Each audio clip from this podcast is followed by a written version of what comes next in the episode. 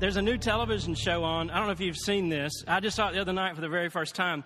Police Women of Memphis. Yeah. yeah, it is. I, I, I, went out with a couple of those girls back in the day, and um, oh my goodness, that brings back some sweet, sweet memories. I tear up um, thinking about it. You know, one of the things, no matter where you're from, no matter where I've lived, that I have seen is, is the fact that um, as, as believers, we have been blessed so much by God, you know, and some of that we take for granted and just some of that we're well aware of. But the joy that, that Christ has put in, in my life, the forgiveness that He has given, the experiences that He walks with us, you know, through the guidance from His Word, you know, all of this that we have. And, I, and I'll tell you my heart, I'm not trying to sound, you know, like I'm spiritual, you know, more than is, you know, accurate or anything like that, but I have a heart to see that the things that we know, the things that we enjoy and are, and are blessed by from the Lord, that other people can experience that, that other people can see that. And being in ministry, and I know a lot of you are in ministry too, even though you may not be on this platform, that you've got a heart for ministry. Uh, here is one of the passions that I have is to see that, that good news that we've been given spread outside of this place. And if you're from another church, outside from of your church, because so often, I'll just be honest with you, fellow believers, we sort of keep it shut up here. You know, we keep it confined here. And some of you will go all week and never mention the name of Jesus, and you'll never talk about you know what God's doing in your life and and as far as your coworkers are concerned or your classmates are concerned, they don't know there's anything different about you. Every now and then they may see something or that kind of gives them a hint. So I have this, this idea and this passion in my heart, been there for a long time, to see uh, the good things that have happened in our lives be extended into the lives of people around us. And I thought, okay, one way obviously is to try to get people in this room on Sunday mornings.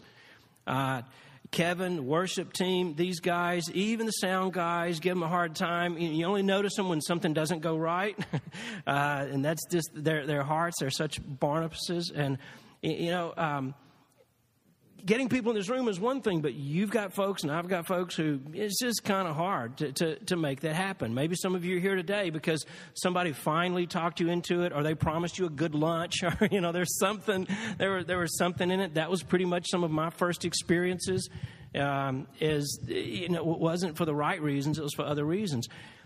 What about all those folks that aren't going to be here on a Sunday morning? Well, I had this idea several years ago. I've got to get this word out somehow. So here's what I did uh, began to look for ways to uh, maybe be where people are. And, and there are two things that came to my mind, and these are the two avenues that, that, that, I chose. One was in high schools. I feel like high schools are probably the greatest mission field in America. When you think about it, everybody has to go, right?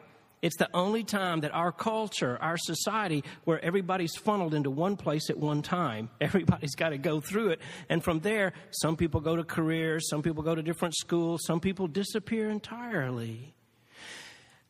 But in high school, you've got this crossing. So I spoke about the, the year before I became pastor here about 50 times uh, in high schools most of them, many of them right here in, in our city and county and the surrounding counties, some in the, just the southeast area.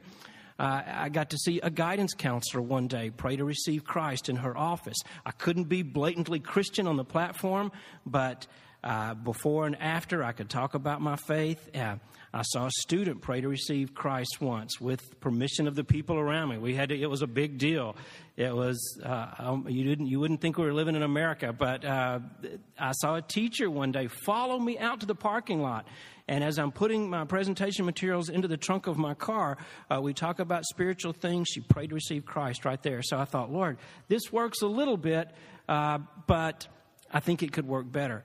One of the other avenues that I had uh, that I enjoyed was getting to. I had this idea that if I could go to places where people work uh, and, in, a, in a, an environment where they're comfortable. And so I began speaking, and believe it or not, it was like a stress management seminar, which is crazy. The staff and my family would go, "You spoke on stress. Hmm, that's. Did you ever listen to any of the things or apply some of the stuff that, that you talked about? Because you know you're, you're always kind of freaking out about something. Well, I spoke for some some reason, it kind of worked out where the most uh, common uh, place for me uh, is kind of a niche was in uh, wireless companies. I spoke for Verizon and for U.S. Cellular and for uh, Cellular One, which I think has gone away since then. Is right after I spoke that they kind of you know uh, some of the, some of the other places like that and really enjoyed that opportunity and actually got to see I, again couldn't be a christian presentation but what i would say is uh, some, I'd give some information, and I would say, now, eh, during the break, I'm going to be at the refreshment table, or I'm going to be at this place in this room. And if you'd like to talk to me some more about that, uh, please do. I saw a lady from Birmingham break down in front of all of her coworkers and just weep. Um, and she said, Now I've got to go back home. And I don't know. I don't, she said, If I could just stay here, I think I could, I could do this. But uh, a very powerful spirit, uh, spiritual experience in her life as we prayed. And here's the way I would set that up because, again, it couldn't be a Christian. I wasn't introduced as this is going to be a Christian deal and we're forcing you all to come. But what I could do is kind of kind of slip some things in. And I would always tell the people ahead of time, hey, I'm going to talk about this. Is that a problem? And they go, oh, no, that's not a problem. So here's what I would say because I feel like all of us uh, to some degree, the reason we get stressed, whether it's a school, whether it's in your job, or with your family, or just with your neighborhood and some of the things your neighbors do, whatever it is, you know, that kind of kind of bugs you a little bit. You want to be back in control of that area of your life, right? I mean, that's part of the problem is that you feel like, well, I'm out of control of this situation. These people are, you know, behaving in a certain way, and I can't do anything about that. So I said, You're kind of like in the driver's seat. Those of you who know me well know that I use a, a lot of car metaphors because I just, I, I think I love cars. So uh, you're in the driver's seat and you're driving and you want to be in control of that. Now, in front of you on your dashboard, there are three gauges there's a physical gauge, there is an emotional gauge, and there's a spiritual gauge. And these are some of the, you know, the ways that we're self aware. These are some of the things that tell us about, you know, I'm not feeling so good today. I'm tired today. I just, you know, physically, you kind of, you know, hey, I'm kind of, I'm dry. I've got this thing, this allergy going on, you know, and we need to, to be healthy to, to feel good about ourselves, feel good about the things that are going on. And that affects us. When things aren't right physically, it kind of knocks off the other two. Now, everybody gets that because everybody's been sick, everybody's been injured, or know someone who has. So people kind of go, okay, I'm, I'm, i got that. I'm with you there. And I would talk about an emotional gauge. I said, there's an emotional gauge. There's sometimes that you're angry, you're upset, or you're anxious, you're, you're fearful, you're, you're worried about something, or you're just sad. And you, you, you, something's either triggered that, it's an event or an experience that, that's happened. And, and everybody kind of understands that. Everybody has had the blues, right? Everybody's uh, been sad. So everybody go, oh, yeah, I kind of understand that. Then I'll talk about this third spiritual gauge. And I say, you know, there's, uh, there's a gauge in, in your life that sometimes we ignore, especially in our culture, and that's a spiritual gauge. And if things aren't right in your life spiritually, it's going to affect the other two. And you're never going to be the woman that you want to be that you feel is locked up inside. You're never going to be the man that God's designed for you to be, wired you to be, built you to be. You're never going to be that guy if you ignore your spiritual life. Now, some of you found your way into church this morning and you think, yeah, but I, I pretty much ignore that spiritual life. Sometimes I'll attend church or, you know, every now and then I'm in a jam and I'll, so I'll say a prayer or, you know, something like that that's not enough. Just like in the other two areas, if you thought, well, yeah, every now and then I eat a little bit, you know, every week or two, three, every month I try to get grab something to eat from a street vendor, and and and that's kind of you know, or I'll take a walk out to the mailbox and back. That's part of my daily routine that I'm very disciplined about. I go out every morning, get the paper, and bring it back in. Sundays like today, very heavy paper. So you know, I just discipline myself to do those things so that I can stay in top physical condition. And the same thing mentally, you know, emotionally. Sometimes you got to take a break. Sometimes, you know, there are things you can do to make yourself healthy. I'm amazed at how many people are unhealthy spiritually, but don't do anything about it. So today I want to share with you one of the things that I think is going to make a huge difference in your life spiritually. And it's going to, to bring all these parts of who you are into harmony so that you can live a healthy and a whole life.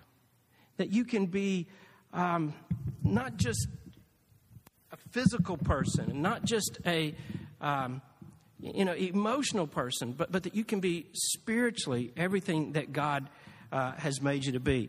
Now, I'm, I'm, feeling a little tethered here to this, so I'm just kind of gonna, I'm just gonna, I'm gonna stay close to this, um, and try to manage all my accessories and, and stuff in the process as well. Uh, when you think about these gauges, you know what they do is they kind of tell you where you are.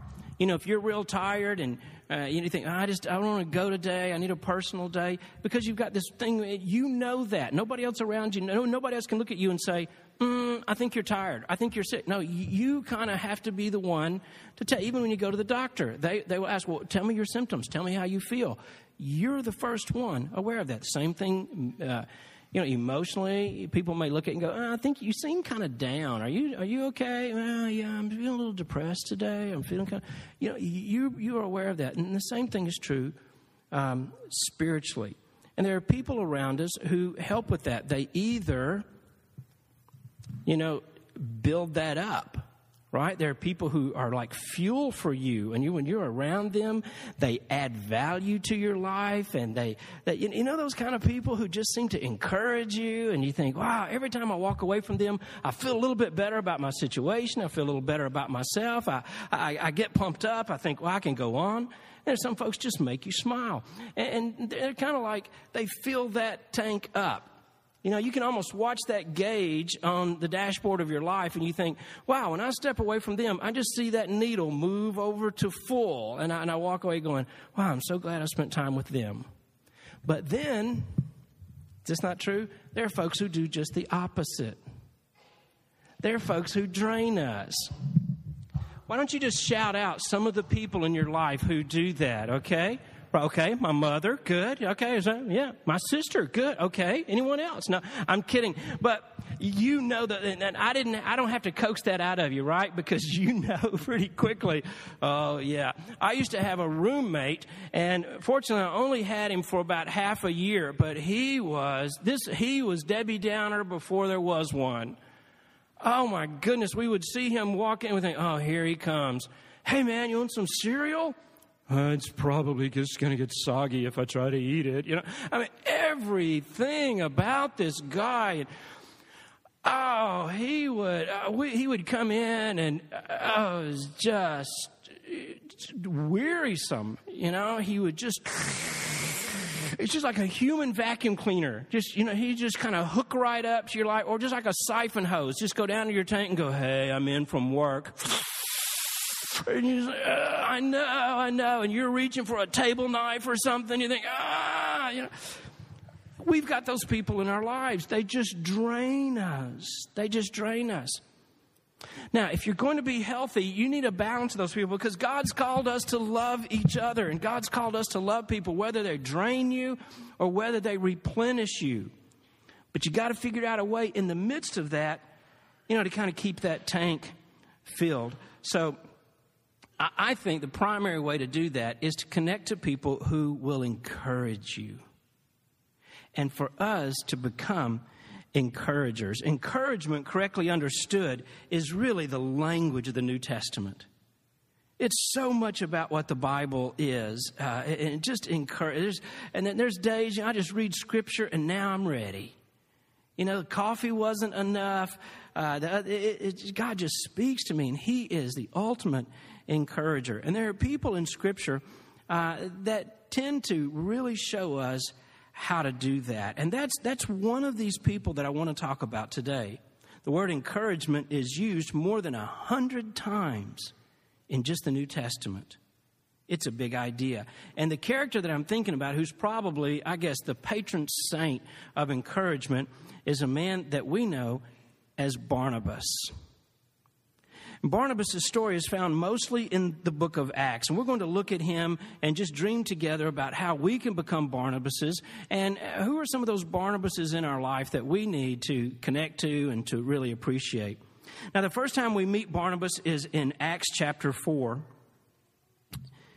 And so, if you have a Bible, you can turn there. If not, we're going to throw it up on the screen for you. And I'm using uh, a little, uh, kind of a loose translation today because I really want you to get this, this idea. But in verse 36 uh, of chapter 4, the, the Bible's talking about how the believers were coming together and this unique thing God was doing in their lives uh, as a community and as a group. And in verse 36, Uh, in chapter 4, it says, For instance, there was Joseph, the one the apostles nicknamed Barnabas, which means son of encouragement. He was from the tribe of Levi and came from the island of Cyprus. He sold a field he owned and he brought the money to the apostles. Now, the significant thing about uh, Joseph is he was a Levite. Now, the Levites were the ones who attended a lot of the duties at the temple. But because Joseph was a Hellenist, in other words, he was from a Greek background. He wasn't born in Israel. He was always kind of seen, as, you know, from, in the believers in that little community as sort of an outsider.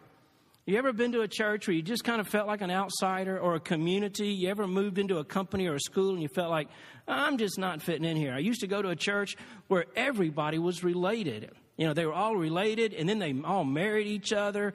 And you would have to live there about 10 years before they felt like, well, you're starting to be kind of part of us, you know. But it was that kind of thing. And I think Joseph felt that.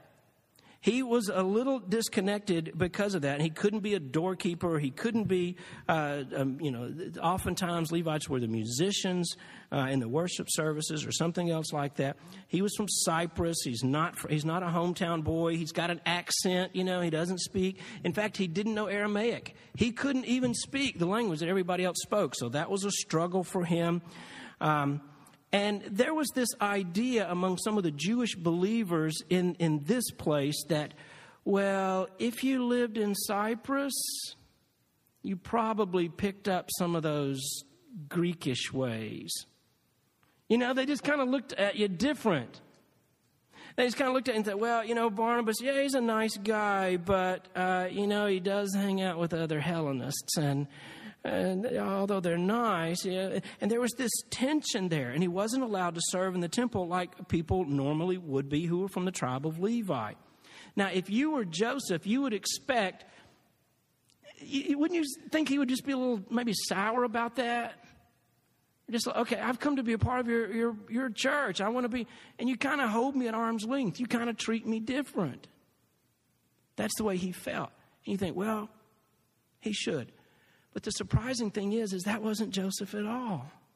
That wasn't his heart. In fact, this guy, he just had such a sweetness about him that uh, he actually uh, joined in with this community and to begin to contribute right away to some of the things that were going on. Instead of you know, struggling with that. Uh, he said, You know what? I see some people in need. Uh, I've joined this church. I see some people who kind of have some issues, and I'm going to sell some of my stuff on Craigslist. I'm going to put a lot of my stuff on eBay, and I'm just going to sell that and give the money. That's the kind of guy Joseph was, and it was so encouraging. In fact, if I'm not mistaken, Joseph is the first recorded donor, the first recorded giver in this new community. And the text says there, literally, it says he came and put the money at the apostles' feet. Maybe your translation reads it that way.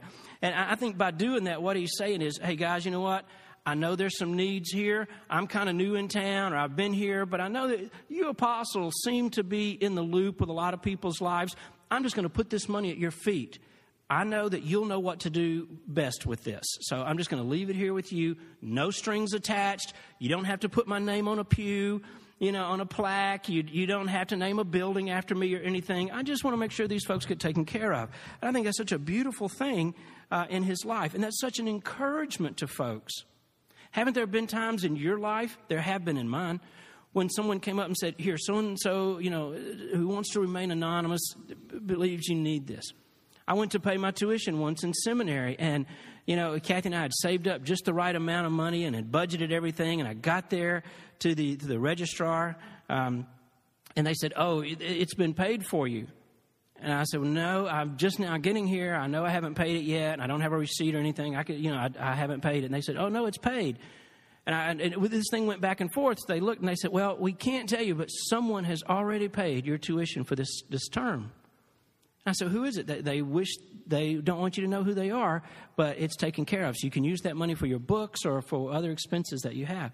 That was just such a beautiful thing. And I was encouraged, not just financially, I was encouraged in my, I thought, God, maybe you just send these little affirmations to let me know I'm on the right track. I'm on the right track. Other people believe in me. Other people believe in me so much that they're willing to invest financially into my future.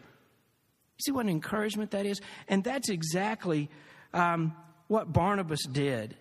He encouraged people uh, by giving, by giving.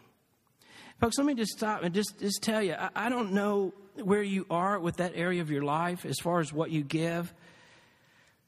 But there is a connection to spiritual power when you begin to give that is different than uh, almost anything else I can think of. And Barnabas knew that. Uh, it's an infectious thing. It's, it's almost like you get plugged into this reality that's bigger than yourself. You get into this flow of something that God's doing, and you really feel a part of the bigger picture and the bigger plan because if there's anything we're reluctant to let go of, you know, it's just two things. One, our time I don't know. I don't want to go over there. I don't want to do that. When you let go of your time and you begin to be generous with your time, and when you begin to open up your pocketbook and be generous with your money, all of a sudden you feel, I'm a part of this. I'm not a bystander. You know, I'm not just an observer and hope things go well. No, I'm in. I'm in. And something begins to happen in you, and something begins to happen in people around you. I've seen this countless times, not just in my life, but in other people's lives too. Barnabas uh, encouraged people so much that the disciples, the apostles, came around him and said, Hey, Joe, his name was Joseph. They said, We just like you so much, we're going to give you a nickname. And they began to call him Son of Encouragement, which is Barnabas. And from here on in Scripture, everybody calls him Barnabas. He's always referred to as just an encourager. And I think that's a beautiful thing. Now, he, he, he shows just what an encouragement he is because he fills these folks' tanks literally okay? They pull up to the pump and he, he said, It's on my card. I'm just, I'm going to fill you, you know, physically. I'm going to contribute. I want to make sure you're taken care of. And he also, I think, encourages these folks by just giving grace. This unusual thing happened. And now Barnabas kind of disappears. And this is another thing about him. He's kind of there in Scripture, and then you read along and think, wait a minute, what happened to Barnabas? He was, he was there in the story, and then he just kind of slips out. And then, then he pops back up and he slips back in. Well, he shows back up again in Acts chapter 9. If you have a Bible, turn there. In verse 26, the Bible says, When Saul arrived in Jerusalem, he tried to meet with the believers, but they were all afraid of him. They did not believe that he had truly become a believer.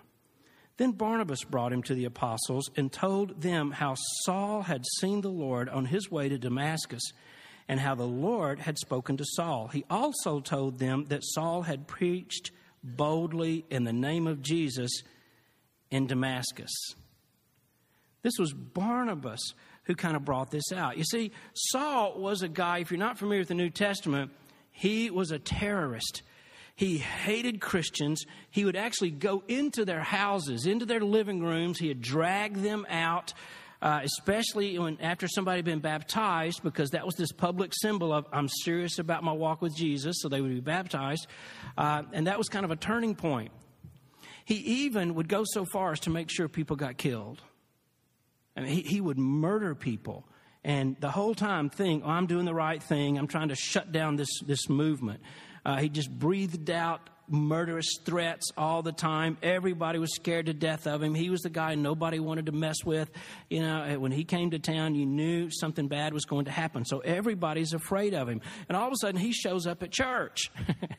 they're like, oh, and they're like, we need to trust, you know, we need to let him in. He'd like to join our church. And we're like, I don't think so. I don't think so. And, and they're about to just say, you know what, never mind. Just, and who speaks up? Barnabas. excuse me, guy, I just want to say before the meeting's over, I just want to say something about this guy. I checked him out for myself. You know what? I've seen him cry. I've seen him pray. I've heard him preach. I've walked with him. I've spent time with him in conversation. And you know what? He's the real deal. Give him a chance. Give him a chance. Saul is not Saul anymore. In fact, you know that Saul is is a Jewish name and Paul is a Greek name. And God had sent Paul to minister to Greeks, so he said, "You know what? We need you. To, we need you to have a name that sounds a little more Greekish. We need you to be able to relate to people, and for them not be scared of you so much, or to be thinking you're kind. Of, so let's just take on a name." And Paul begins to rock the whole world. I mean, he changes everything. And this is what I think Barnabas's set you up for. They're not the people in your life that always remind you of what you did yesterday. You know those folks? Oh, yeah? Well, I remember. And I had somebody in my family that would always, and they would even do this in front of my children. And they would laugh as if it were a joke. And I'm trying hard to live a holy life in front of my kids. You know, I'm trying to let them know this is a godly man and this is who I want you to grow up to be. And, and, it's, and it's not always easy. But they would always bring up the past. Well, let me tell you about your daddy. I remember one time, oh my goodness. I, yeah, I don't remember that time very well. It was a little foggy to me then, and it's even more so now. Uh, you know, and I think, oh, don't, don't, do, don't embarrass me like that. But don't you have those people in your life? All they can see is who you used to be. Who you used to be. Barnabas says, Yeah, yeah, that was Saul, but you know what? I see who he is now, and I see potential in him, what he's going to be. You know what? I wouldn't be standing here sharing this message with you today if I didn't have Barnabases folded into my life all along the way who said, Yeah, I know where you came from. I know what your life was like. I know all these issues, but I see something. I see something. I see a little spark of potential. I've told some of you before, uh, Toby Everett is a pastor of Alice Bell Baptist Church just across town. Coincidence that we've known each other for years and years, but never dreamed we'd be in the same town.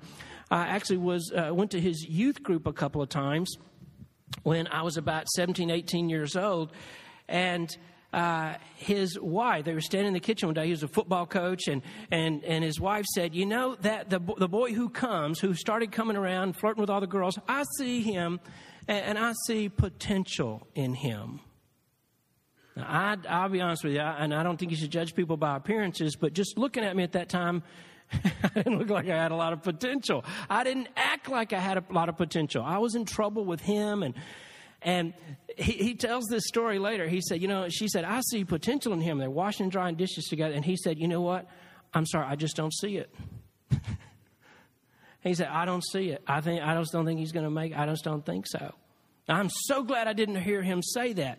Because what does that do to you when you hear somebody say, when you heard your teacher say that, when you hear somebody refer to you like that, it just, isn't that just one of those people that just goes, you know, and they're just, just draining the energy and the life out of you?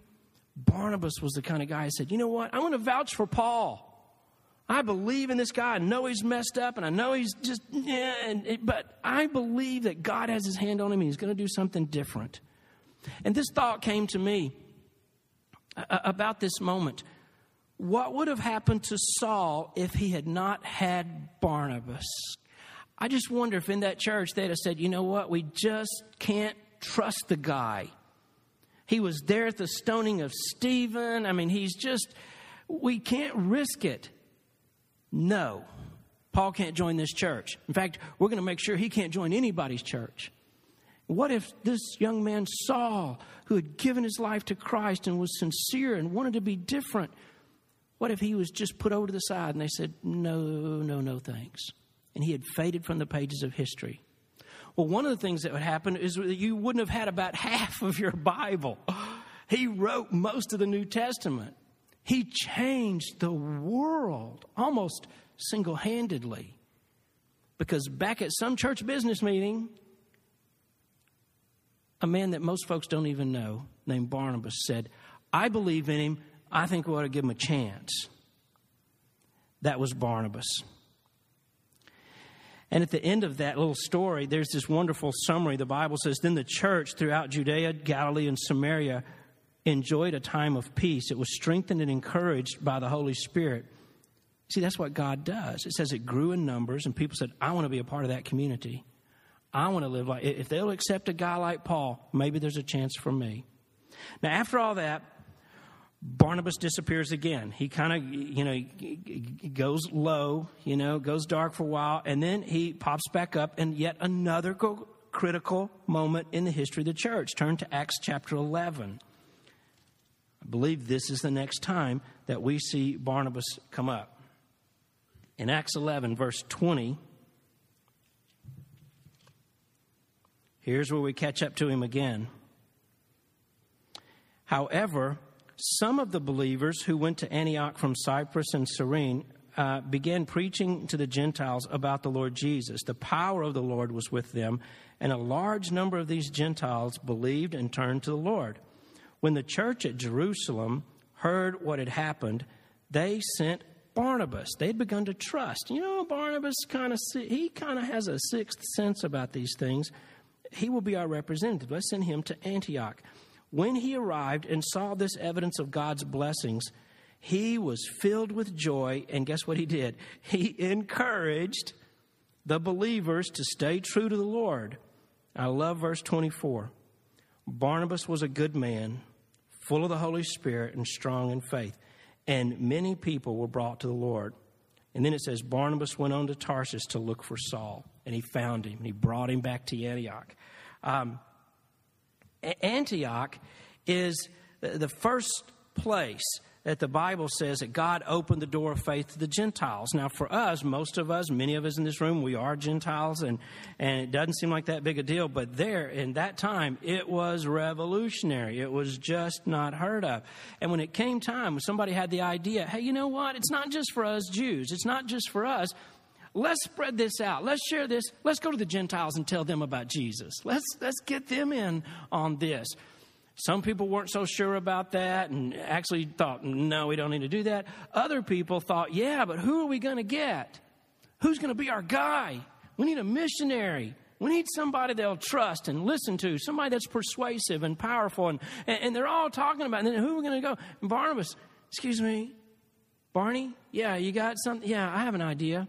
Do you remember Saul, who became Paul? I think he would be it. Paul? Wasn't he a Pharisee? I mean, how much more Jewish can you get? Do we want to send him to the Gentiles? Yeah, I think we do. I think he's our guy. See, the Gentiles didn't know how to do church. Um, here in Antioch, this movement takes root, and uh, they didn't know Torah. They didn't know how to do. They didn't know the custom. They didn't know anything. And, and, and the, the people in the church are a little reluctant to change.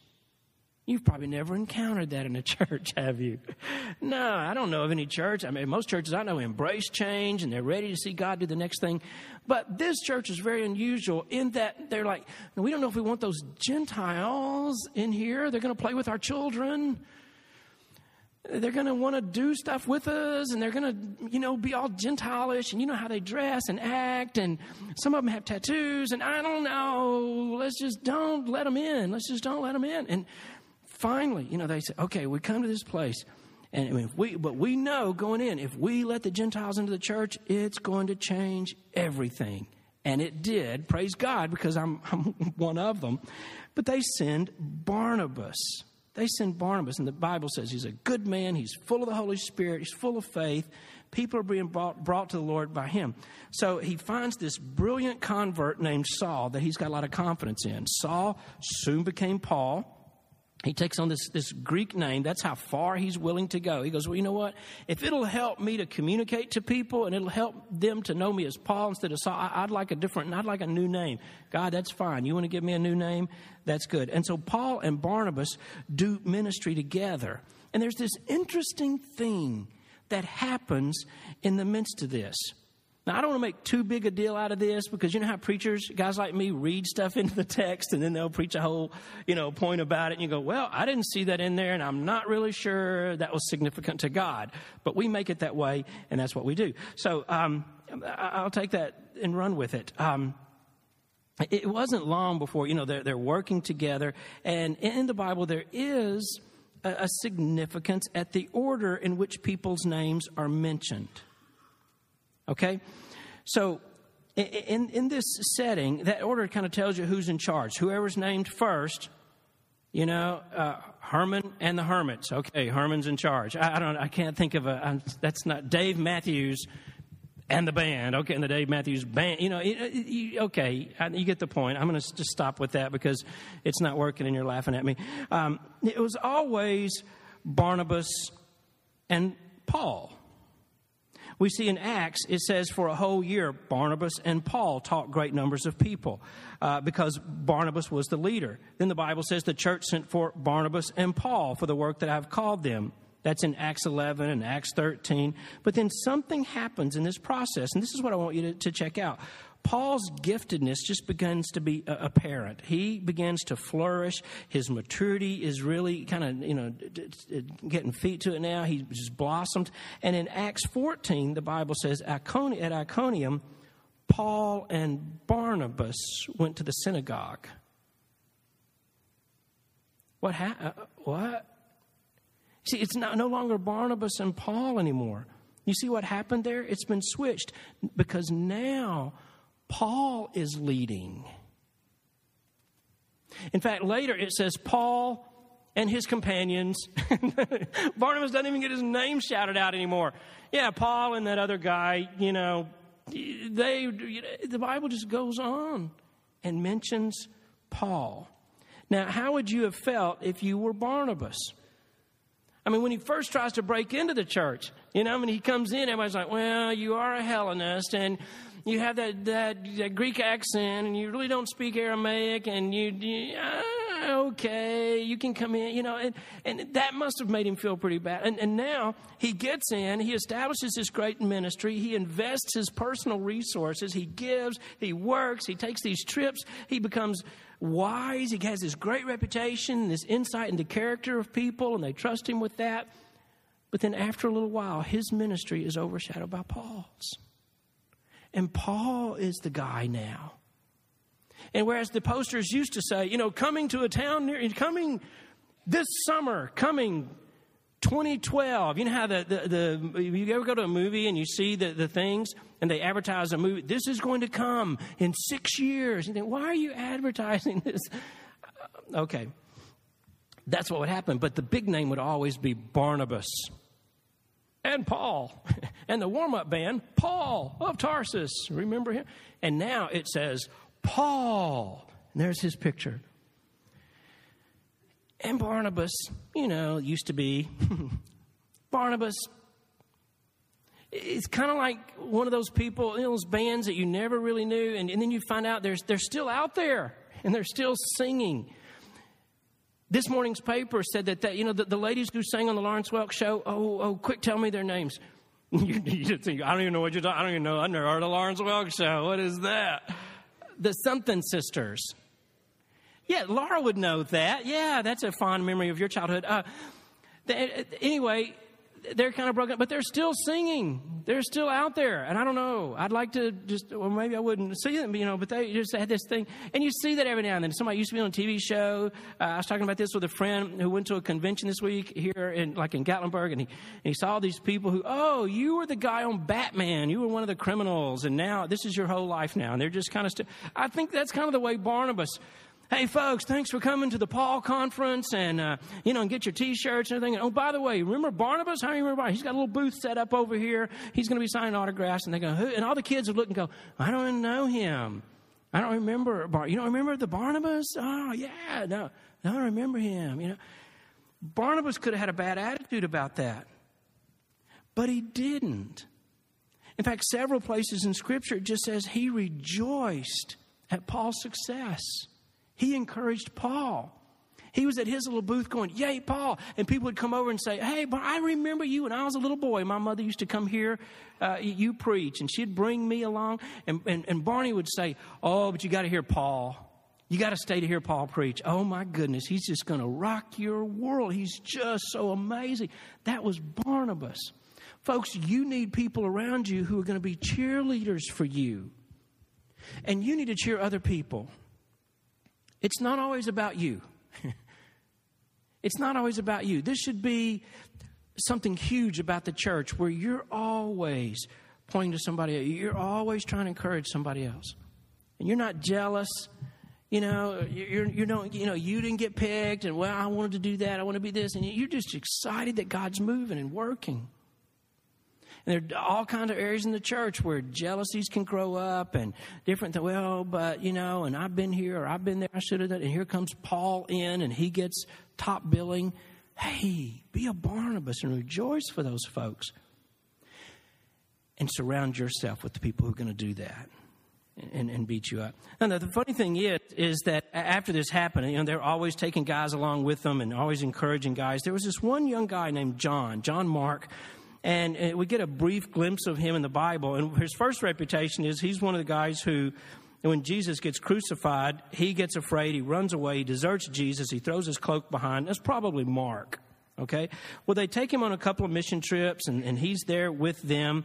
Uh, and Luke writes back, Paul and his companions, Barnabas doesn't get mentioned. They sail to Perga and they left John there. And they're talking about John Mark as they go make their way back to Jerusalem. In other words, what's happening here is that John Mark deserts them. And we don't know why, but in Acts chapter 15, Paul says to Barnabas, Let's go on another mission trip and let's strengthen the churches and let's do this. And Barnabas said, Okay, let me, let me call John Mark. I want him to go. And Paul said, Whoa, whoa, whoa, whoa, whoa, whoa, whoa. John Mark, the guy who deserted us, mm-mm. I, I don't want him to go with us. I don't trust the guy. He'll bail on us. He doesn't have what it takes. He'll get tired. He gets uncomfortable. He, he gets scared. He, no, I think we ought to take him. Well, I don't think we ought to take him. Well, I think we should take him. Now, we always think everything that happens in the Bible is, you know, everything that happens in a church should be, you know, just. It, and here's one of the first examples: this brand new church where these two leaders have a strong disagreement. And you know how it turns out? Paul says, okay, you know what? I'm, I'm going to go this way. Barnabas says, fine. You know what? God bless you, Paul. I love you, but I'm going to go this way. They separate. It's to the, they cannot agree about this guy. So they say, you know what? We're just not going to be able to work together. Sometimes that's a biblical thing. It's an unusual thing. And I can't imagine Barnabas going, Paul, really? Do you remember the night nobody wanted to let you in church? They didn't even want you around because they were so scared of you. Who gave you a second chance?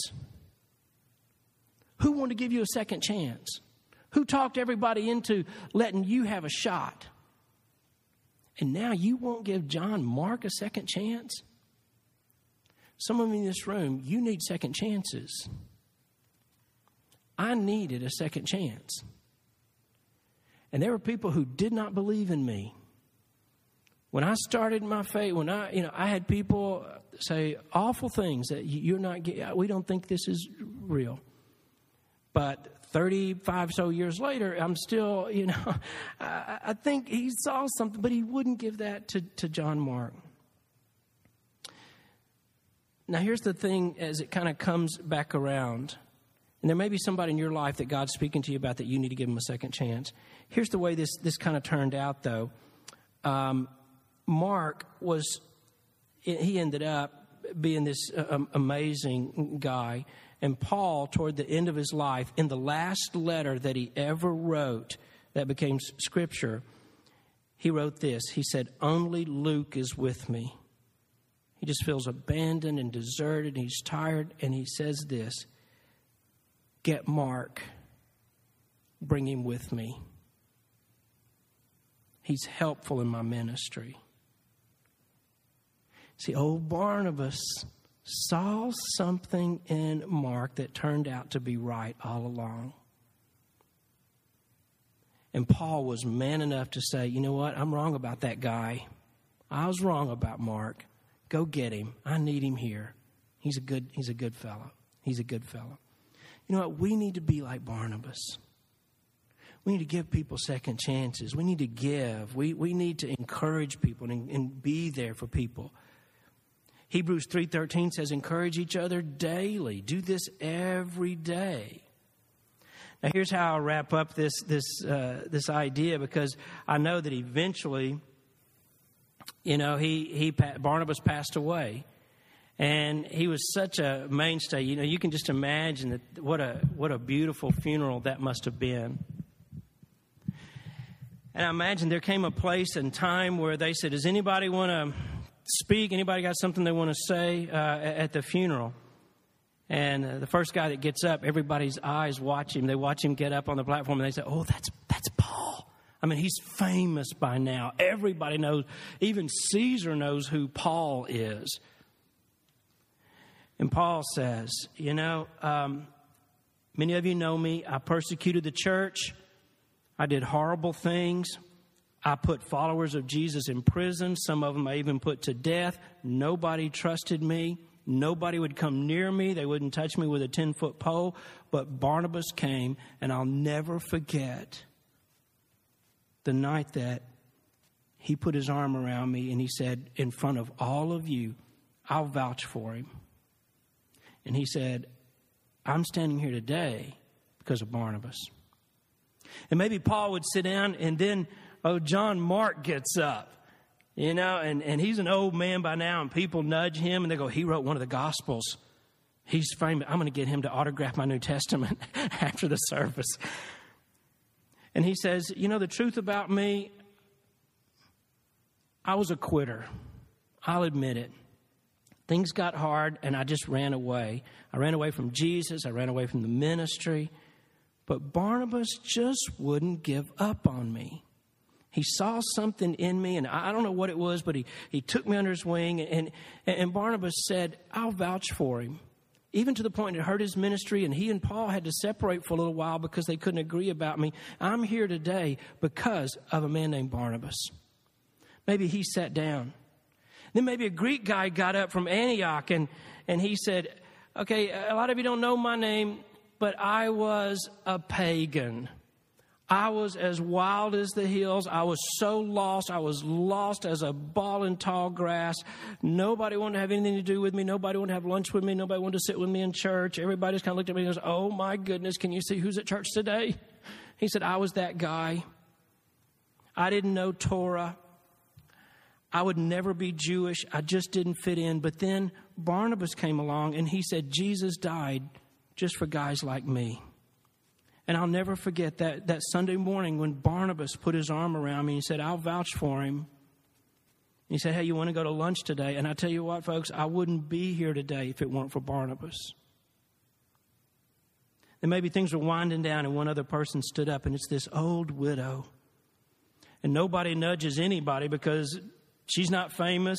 They don't know who she is. And she says, You know, when my husband died, I lost everything I had. I didn't have any income. I had these young children. I didn't know how I was going to make it.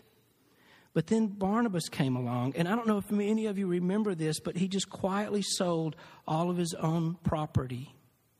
And he didn't even know me, but he, but he gave me enough to live on and to feed my children. And folks, I'm telling you, I wouldn't be here today if it weren't for Barnabas. That was the impact that Barnabas had on people's lives. Let me ask you this what will be said at your funeral?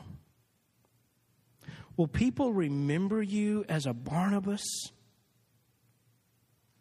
Will people say, "Oh my goodness, I didn't think they was ever, they were ever going to die. They were always so grouchy and just so, you know, they complain and always fussing about it." You know, they just think, "Oh, or were they going to say sweet things? Say, oh, she was such a Barnabas. She was always encouraging, always, do, always giving. I believe it's never too late for us to make changes and to become the kind of people that God wants us to be and that you want to be. So here's my challenge to you, and we're done. I want you to go back. And remember that dashboard I talked about at the very beginning? That there's a physical gauge and, and there's, a, there's an emotional gauge and there's a spiritual gauge. Physically, you know, you, you, may take, you may need to take care of yourself. You may need to go on a diet. You may need to start running. You may need to start eating more healthy. You may need to, to go get a checkup and to figure out what that problem is. I mean, there can be things that you might can do to change the way you feel physically. You know, there's an emotional gauge, and, and you need to get some encouragement. You need to talk to your doctor, your pastor, the people around you, you know, and, and, and there may need to be some things you can do that'll make a difference. Or the, the, where you live and how you live your life. Giving is a part of that. You're holding on to everything. I'm not going to give. You know, uh, I can tell you, you're not going to be as happy as you would if you just give. And there's this spiritual gauge. My life changed. It went from empty to full overnight when Jesus came into my life. And if you're here this morning without Christ and you're thinking, you know, I only feel like I'm two thirds alive. I never feel like I'm, I'm, quite, there just seems to be something missing. The reason you feel that way is that there is something missing. Your tank is never full because you need Jesus. And some of you believers, you know, you've believed in Jesus and you've trusted him and he's he's in your life to some degree, but he's not controlling. You need to just allow him to have complete reign in your life. And you need to encourage each other. This ought to be a place where folks just can't wait to get here on Wednesday night for cafe. Where they just can't wait to get here on Sunday morning to worship. They just can't wait for Sunday night or another night of the week to get to their community group because we know that's when my tank's going to get filled up. That's when I'm going to be encouraged. Folks, I'm calling you out, and this is a, a, a talent we can develop this summer. Let's learn to encourage each other. And let that be one of the most outstanding attributes of our fellowship. Let's let guests as well as members who've been here forever, to, to be able to say, I love Calvary because I always go away feeling so encouraged. Let's pray. Would you stand with me? You've been so sweet to, to listen and to consider these things and to think about this. And I'm going to ask that you would pray with me right now at what God wants to do next in your life. How are you going to make this real? How are you going to make this uh, a, a very practical thing? So, where are you? How's the gauge look on your dashboard? Do you need to stop being so negative and whiny and complaining? And maybe, you know, gossiping and putting people down. Do you need to just say, God, I'm just going to shut down on that today? It's a new day, new behavior. I'm going to become a Barnabas. I'm going to become an encourager. Paul went from a murderer to being the evangelist in the church. You can change too. It may be that you know you're trying to live your life by yourself and you're just you, you, you feel defeated. You need to start connecting to some Barnabases. It doesn't mean you can't ignore the negative people in your life. They're going to be there. They're always going to be there. But you need to put up some fences. There need to be some boundaries there. You can love folks without allowing them just to control, control, control your life. You can stop being manipulated today. I'm giving you permission. And begin to choose some friends and some people around you who are going to encourage you and lift you up. It's the only way you're going to get that needle from empty to full. Encourage each other. There's some people who are waiting on you to encourage them. And there's some of you that you hold that power in a unique and amazing way. And fathers, I'm looking at you. There's nobody that can replace the encouragement that a father can give. Mothers, there's some of you, you hold the key to your child's future. And if you just don't criticize them anymore, just don't pick on them, just start encouraging. I guarantee you something different is going to happen in your child's life. Something's different's going to happen in the people around you when you become an encourager. And some folks are looking to you, and you hold the key. Father, change us today and change the world around us because we're willing to let go.